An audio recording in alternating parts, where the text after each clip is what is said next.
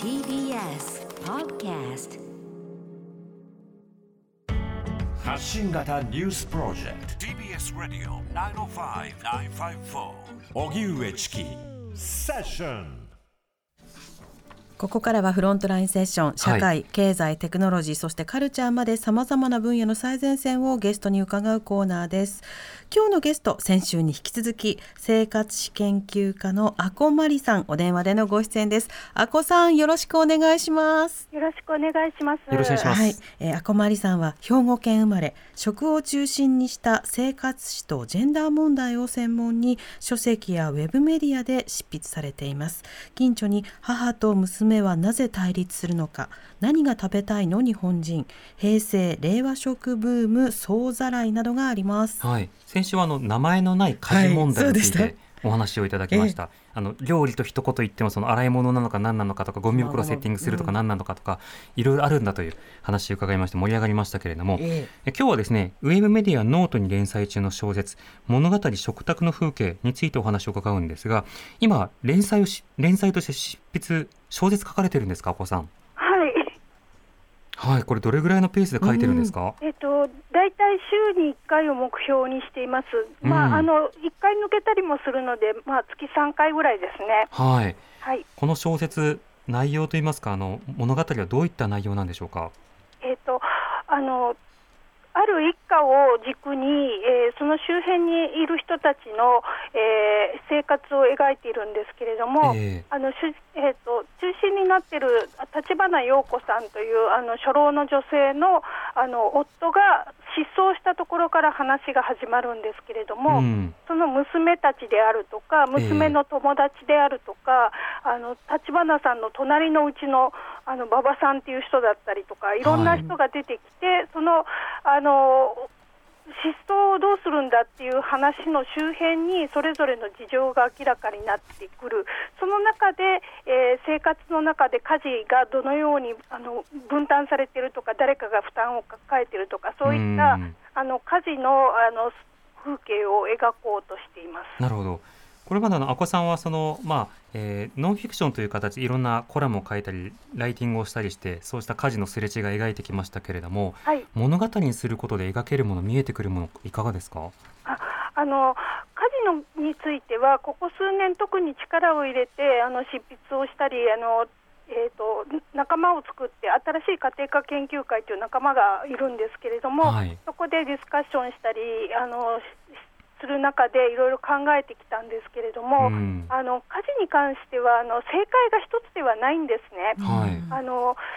本にすることを最初は考えていたんですけど、それはそれでまあ成立はする、成立はするけれども、うんうん。例えば私が料理のことを書いているときに、はい。えー本の中でどうしても料理はした方がいいよっていう提案にななりがちなんですね。はあ の自炊しなくてもあの今は食べられるし、うんうん。えーそういうあの生き暮らし方もある。でそれは分かっているんだけれども、ええ。でそれを書けるときは書くんだけれどもどうしても本を書くときには一つの結論というかテーマみたいなものをこう念頭に置きながらそれを軸に描いていくので、はい。あの主張として料理はした方がいいっていう方向にあのせざるを得ないところがあるんです。まあそうですね。あの多分料理本に並ぶとあ料理本コーナーに本屋で並んだ時に、はい。別に料理しなくていいよってあの書いてしまうとその、はい。例えばレシピ集とかが売れなくなってしまいますもんね。そうですね、でまああのできた方がいいというのは、まあ、私の根本的な考え方としてはあるんですけれども、はい。現実にはそあのそうであの料理に向かない人もいるし、料理する暇がない人もいるし、うん。いろんな事情を抱えている人たちがいる、でそこをそあのその多様性の部分と、それから何が最適解かっていうことも人によって違うので、うんうん。あのそこのところを許容する方法としてはあのフィクションが一番ふさわしいんじゃないかと思ったんです。うん、なるほど。小説の中でその家事への向き合い方を描くときにどういった順でこうシナリオやセリフを考えていってるんですか？えー、と大まかに大体5週間で一つのこう話を終わらせるっていうようなイメージで作っていて、うん。その時その時でまあ主役が交代していくようなあの中心にいるのは陽子さんなんだけれども、はい陽子さんが必ずしもいつもいつも出てくるわけではなくて娘たちの事情であったりとか友達の事情であったりとかを描いていくときにその家庭の中を描く。で、えー、とその陽子さんの夫はどうなったんだろうっていう話をすしたり、うんうんするんだけれども、はいそれ以外にも自分たちもそれぞれ事情があるわけですよ。ええ。最新のところでは、陽子さんの長女の友達、仕事仲間でもある友達が実は独身だと思っていたらもあの、結婚をしていたことがあるっていうことが分かって、うんっていうような話があって、そこでその夫夫婦の関係みたいなのを描くみたいな形で。うんうんあのその時々で順番にこう話が進行しつつ家庭の事情が見えてくるっていう構成に考えています。はい、この小説の中では、えー長女として真由子東京のヘンプロで働きながら、えー家事をしない夫と生活をしているという長女と、えー次女として、えー、かな子。えー地元で2人の子供を育てているこの方は専業主婦というキャラクターが出てきます。でこのかな子の夫がイクメンを自称しているキャラクターではあるんだけれどもそこにすれ違いを感じるという場面があるのでそこを南部さんに読んではい。もらいましょう。はい。かな子が嘆くのは豆そうで料理も得意そうだったマサルが結婚したらそうした面がなくなってしまったからだ。とはいえ手伝いを申し出ることは多い。特に子供が生まれてからは食器を下げたりゴミ箱の管理をしたりとやっぱりこの人は豆だと思わせるような行動をとる。いつだったかゴミ箱を洗ってくれたこともあった。でもかな子はそうしたマサルの豆さを苦手としているのである。うん、この家事に対する認識の差に違和感を抱くこれは具体的にどういったあのすれ違いなのかあのお話伺ってもいいですか？はい。あのこれは一般の家庭でもよくあることなんですけれども、はい。最近はあの家事にあの参加するあの夫たちも世の中には増えてきて、昔に比べればあの家のことに参加しているという印象は強いんですけれども、えその時にやってほしいこととやってくれることがずれたりとか、うん。それをするんだったらそうじゃなくて、もうちょっと違う方法なんだけどみたいな思いを中心になってやっている奥さんの方が感じるっていうのはよくあることなんですね。はいはい。あのでそれがあの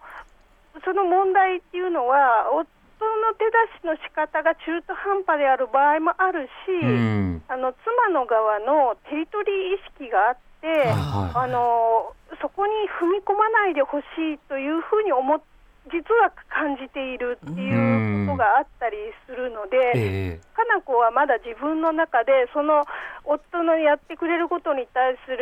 不満っていうのがまだ自分ではっきりは分かっていないんですうね。ん。言語がしにくいしにくいわけですね。そうです、そうです、うんうん。だからその2つの領域のどっち側の問題なのかっていうこともまだ分かっていないなんです。なるほどあのアウェイだからこそなんだろう一点豪華式で料理を作れてのびのびとっていう人もいてでもその人の考える料理っていうのは日常の些細なものを作り続けるということではないとか個別の家事に対する認識のギャップっていろんなところで小さな衝突は生みますよね。そうです、そうです。うんこれあの例えばあのツイッターでもあの最近見たものだと例えば賞味期限切れたものを勝手に捨てないでくれ問題とかあとあの たまに思いついたようにその高級な調味料を買ってこないでくれと。うんうんはいはいはいはい。程よい調味料でやってるんだから あの高級なものあると使いどころがわからない上に味の工夫がわからないとか、はいそしてそれを使うのはどっちなんだっていう話もあったりしてこういった話ってあこさんのところにはよく届くんですか？普段例えば。ああ、そうですね。あの、そうですね。そういう話はことがありますうね。ん。そうした些細なすれ違いが小説の中でふんだんに描かれるということで小説への反響というのはいかがでしょいやーあの、今のところ周りの人たちが分かる分かるって言ってくれてるという感じではあるんですけれどう、も、うん、あの、見守られてるという感じですかね。なるほど。でもはいあまり分かると言い,、言い過ぎるとっていうことでちょっと、うん。あのと遠くで分かるけど 分かるとは言わないよって人もいるかもしれないですね。ですよね。でもセリフがうんいちいち染みますよ。そうね、うん、でもあの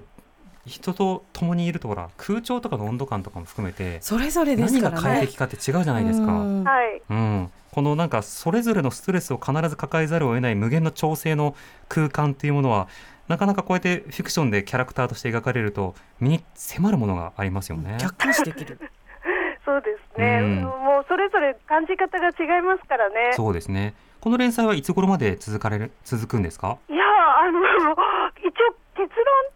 だけはイメージしているんですけれども、ええどのぐらい続くのかっていうのは、今ちょっと話がいろいろシリアスになってきたところで、うんうん。あのようやくほあのこう盛り上がってきたかなっていうところが私にもあって。はい。で本当にちゃんとフィクションをか描くのは初めての試みなので、えー見えてないところもあります、そのなるほどあのいつ頃までにどのぐらいっていうような感じは。そこも見守ってくださいという感じですね。はい。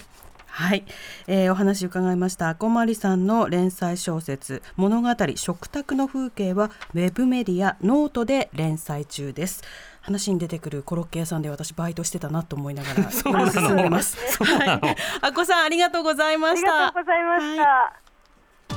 TBS Radio 荻上チキ。セッション TBS Radio 905 954